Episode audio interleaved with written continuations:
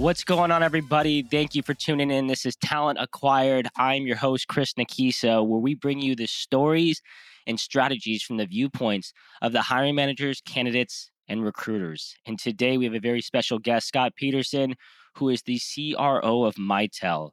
And for 20 plus years has put together strategies and built out teams successfully. And we are going to be talking about the modern day sales leaders. So, Scott, thank you so much for tuning in and, and joining the show and sharing your thoughts. Chris, it's my absolute pleasure to be here. Thank you for having me. Yeah, we were just talking off camera. This is a very fitting topic for you and I, as you have had so many years doing this. And with everything going on in the world and the shift, leadership is obviously evolving too. So, give some, I guess, context to your background and your years of experience for the people who are tuning in who don't know specifically what it is you do. And we'll jump right in. Yeah, you bet. Happy to do that. So, I've spent just over 20 years working in the technology space. Prior to that, I worked for a number of years as a litigator. So I have a legal background, and then I came into technology. Primarily worked in IT, telecom related fields. Spent most of my time at a large provider that you may have heard of called Verizon. And then for the last almost two years, I've been at Mitel. And my responsibilities at Mitel are the chief revenue officer, overseeing you know our revenue growth and retention around the world. So for those of you who don't know Mitel, Mitel is an almost 50 year old telecommunications company at our core, and we deliver B2B communication services all across the planet. Awesome, awesome. I love that you also have the I'm assuming the the legal aspect of your background really comes into play in terms of executing. Yeah, no, it's uh you never unring that bell. So I I don't hold myself out as a practicing lawyer, but the way that I was trained to think and break down problems and analyze issues and risk reward, all of those things certainly come into what I do every day, no doubt about it. Yeah, and, and it's it's interesting like all that's happened in the last year with just the pandemic, you know, technology getting so much better and shifting even the way we think and do business. You know, now there's more of these like the social platform now is is is bigger than ever so the social selling aspect. So it's really changed how we do things and and the question really that i have for you with with your years of building teams putting together strategies is as a result of covid and, and technology tools really increasing over the years and, and showing that we can really work anywhere and going out of that traditional model of you know going into the office how we work with clients how we interview and build out teams in your experience and viewpoint what is going to be huge for the modern day sales leader to have? Is it going to be more the soft skills that you look for or the hard skills or, or both? I know they're both equally important. Yeah, it's, it's, it's a really interesting topic, and I'm really grateful that you asked. And I'll share some thoughts I have. So, any sales leader, especially a sales leader in technology, will always answer that question with both, right? Both are important. It is an art and a science to do this well. But I think the nuance of what's happening is that both the art and the science are changing and they're changing rapidly. So, what I mean by the science of it is powerful analytic tools, you know, are rapidly coming into our marketplace so that we can have predictive analytics and a view of our past data, past performance, current market conditions. That's all happening at a pace that was preceded COVID I'm not sure if that's accelerated or not, but that's a reality, right? The science of what we do is changing and our ability to use tools is changing. I think the even bigger change is on the soft side, which is about emotional intelligence. It's about the ability to communicate effectively and understand what a customer needs, what your sales team needs, what your sales partner needs, and then be able to respond to it. And for many of us who grew up in this industry, we're used to primarily having that interaction on a face-to-face basis. A hundred percent, yes. Right, being able to do it either from a stage, in a boardroom, in a private office meeting, at a dinner, whatever. That that's how we were. You know, we've been groomed in this industry, and now we're using this new modality, like you and I are talking today over video. You know, we couldn't go to a studio and meet, and so while many of the cues and are the same, the language we use is the same, and eye contact is still matters, and body language still matters. All of those things, much of it is very different, right? The way you are able to reach people, the way you can gather people quickly, the way you can, you know, get messages, you know, to a global audience almost spontaneously, is very, very different. And so we're learning new techniques and how we communicate, how we listen, that, are, that is more and more important. But also, I think there's power in these tools that we've just barely scratched the surface of. Well, artificial intelligence being one of them, you know, Gong, if you've heard of them, you know, they've put out some really interesting content, which is really going into what you're talking about, is they had a really good stat that when video is used in a sales cycle, 37% or something like that, or low 40s is is part of that closing process. If you're not using video, you have a 40% less chance of, of closing the deal because That's, it has shifted, right?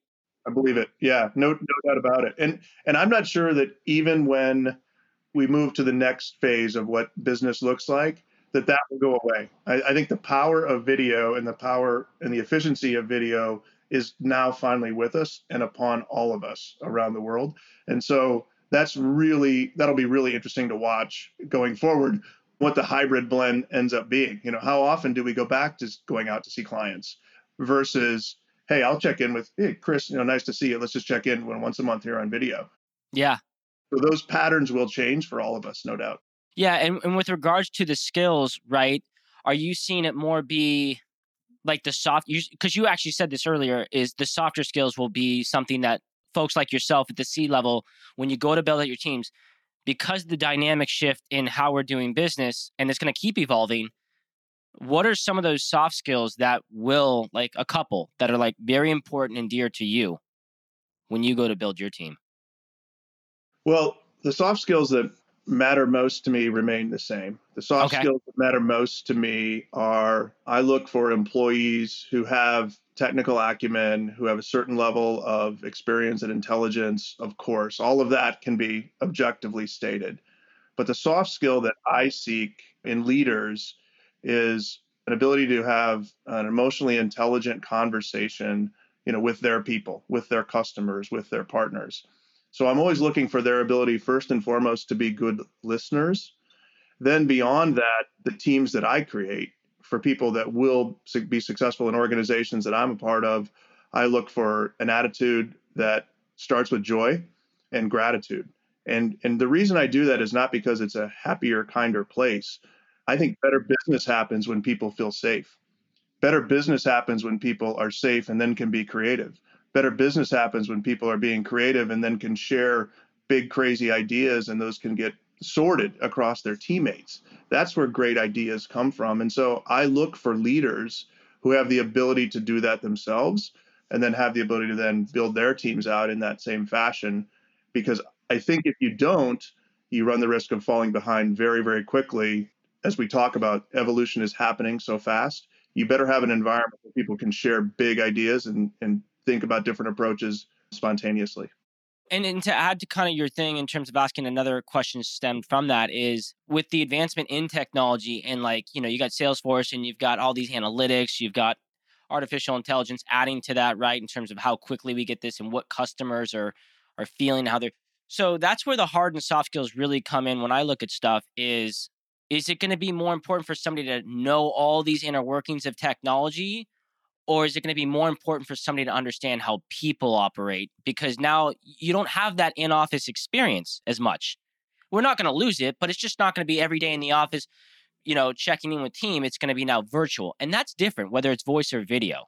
Right and i think that is where th- that is where the soft skills become critically important because the, the data sets are the data sets and different analytic tools like you've been talking about will give us different predictive indices. However as leaders we still have to make judgment right and we still have to make judgments that are based on a human being having a need having an experience and then making a decision to move forward with a technology with a product with a service whatever you know that buyer's decision is well, that's not happening in an artificial reality. That is another human being who is making that decision based on her or his business. And so our abilities to be able to help solve problems and be able to listen to what needs of customers are and solve those needs remains the same. We may do it in a different fashion, but I think that that stays the same and we're all having having to adapt our cues, you know, how we think and read read the room you know, reading the room is a very different skill than it was even a year ago. but still, if you can't read the room, you're gonna you're gonna fall as flat as you would before. So it, tone deafness is still out there. Yeah, now I am curious from the video standpoint because now that video has been a big part of, you know, even closing deals now, right? You talk about reading the room. Are there are subtle like differences from video to in person in in your opinion? And how a manager goes to coach or help their team read situations? Or do you not see any difference at all? No, I, I, the differences are are significant, and and particularly around coaching. If I think about having a coaching session, whether someone's getting a high five for doing a great job, or somebody needs some extra support and has an opportunity to learn, you know, a new skill going forward or improve on something going forward, both of those interactions are radically different now, and many of the things that we relied on before have changed. And the one I worry most about is the coaching conversation. It used to be a really critical part of good sales management, in particular, good leadership overall, would be, you know, if, if you and I were working together and you saw something that, you know, I had misstepped on, you know, you pull me over into an office and you're like, hey, Scott, you know, this is this is what I'm seeing. You know, I believe in you. Here's your opportunity to do it better going forward. Here's some skills, on and on. Now that's a different conversation because we we're not sure what's happening. You know, perhaps you've pulled me into that session and my seven year old is behind me struggling with his homework, right? Yeah.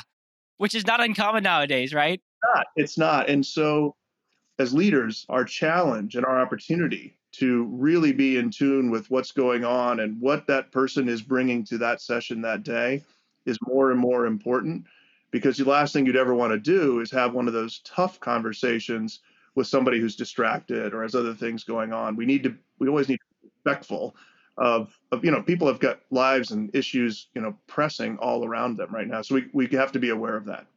Yeah, and and I, I don't know if you've you've talked to other executives, you know, during this pandemic. I, I feel like most have. Just like, what are you doing? In regards to the coaching, what are things that leaders aren't doing? You mean like opportunities to to do better? Yeah, through the coaching and training, right? Because that's there's a lot of folks that I work with that are like, you know, whether they're a global account manager, an alliance manager, and they leave because they're not getting the accurate training or the mentorship, right? Which I feel like is going to be huge more than ever is mentoring, right? To help get that rep to the next level. That's what I'm saying. What are you seeing that are missing the mark? What are they not doing that they could be doing?